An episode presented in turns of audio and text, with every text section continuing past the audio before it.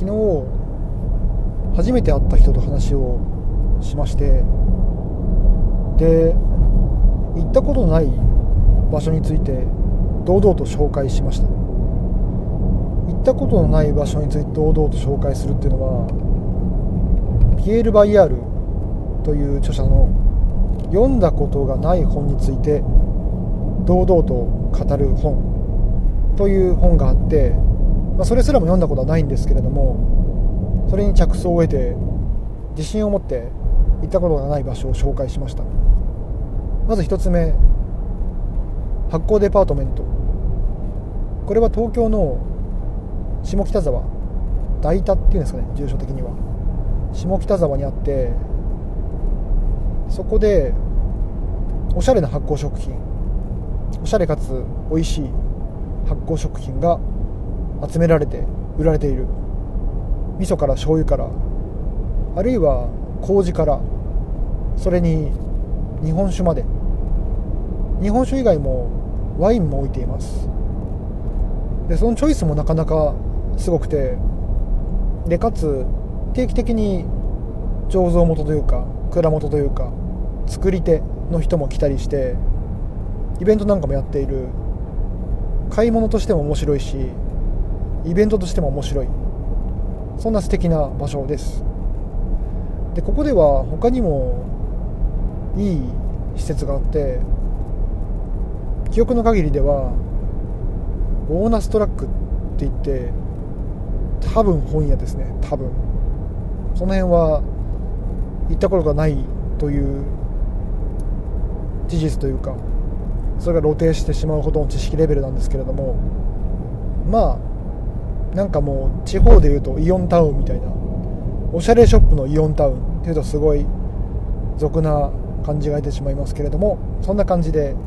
洒落たショップがいっぱいあっていいし私の中ではメインといえるこの発酵デパートメントも非常に素敵でおすすめしたい。でなんと先月クラフト酒のイベントに行ってきたわけですけどもそれが10月に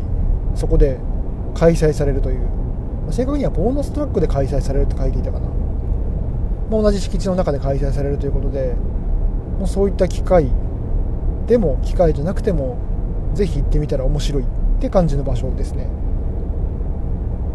次にアントシカダ。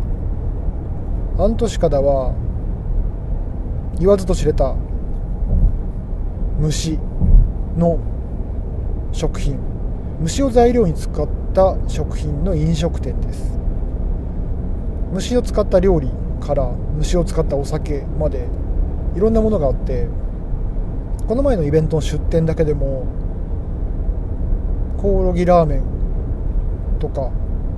蚕のソーセージとかあとはある虫の卵のお酒とか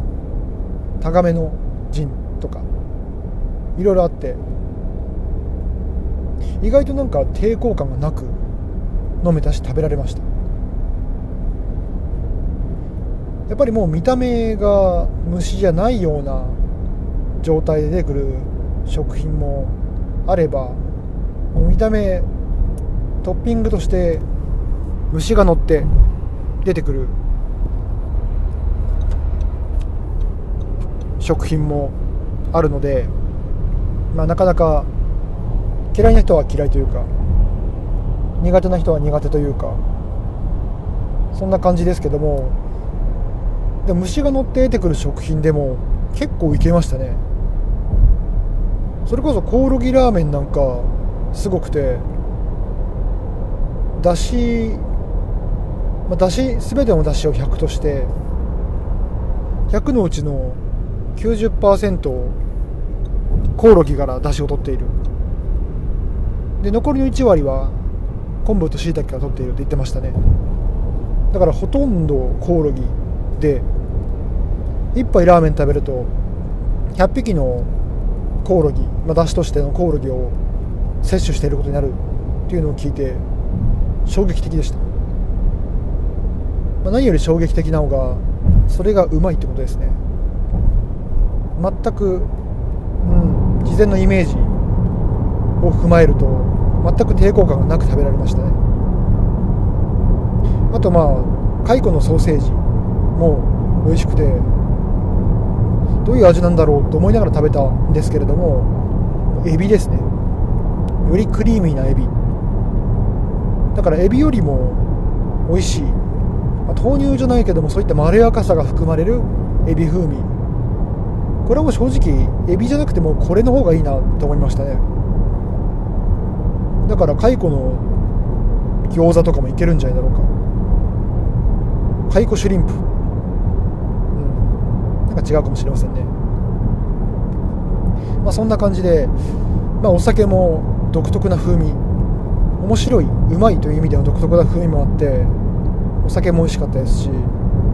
半年方あのこれは東京駅にほど近い馬老町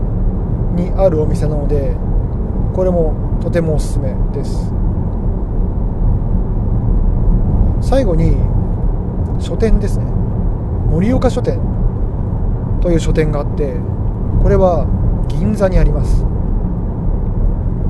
で書店というとまあ本のチョイスの好みあるよねみたいな話ぐらいしかないと思うんですけども、まあ、確かに本のチョイスもそうですけども何よりもすごいのが1冊しか本を置いていないというコンセプトで営業している書店です。1冊しかない。何かの記事でも書いてましたけどもまさに Amazon の真逆をいくっていう感じで面白いです。何でもあるから何にもない絵。ななんだろうな。いろんなジャンルがあるから一つのものしかない。真逆ですよね。ただ面白いのがたまにそこに著者の人が来たりとか何かその、うん、普段なら会えないような人もその本を目当てに来る。というのもあったりしていろんなまあ、出会い出会いなのかな。出会いをメインにしてはいないと思うんですけどもなんかその一冊の本を深められるそんな機会になるような書店です。この3つともすごいおすすめで、まあ、昨日東京に住んでるって方だったのでそれをまあこのお店の割と近くに住んでるって話だったのでこの3店舗をおすすめしました。ということで読んでない本を堂々と語れると同じように行っていない場所を堂々と紹介できるっていうのも結構面白いですし紹介することによって行ったことがないとこの知識がなぜか溜まっていくという謎の挙動も見られます。だからま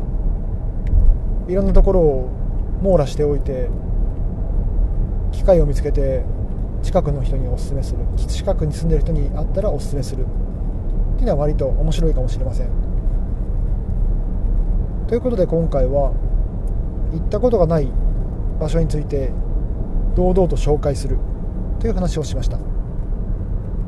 それではまた。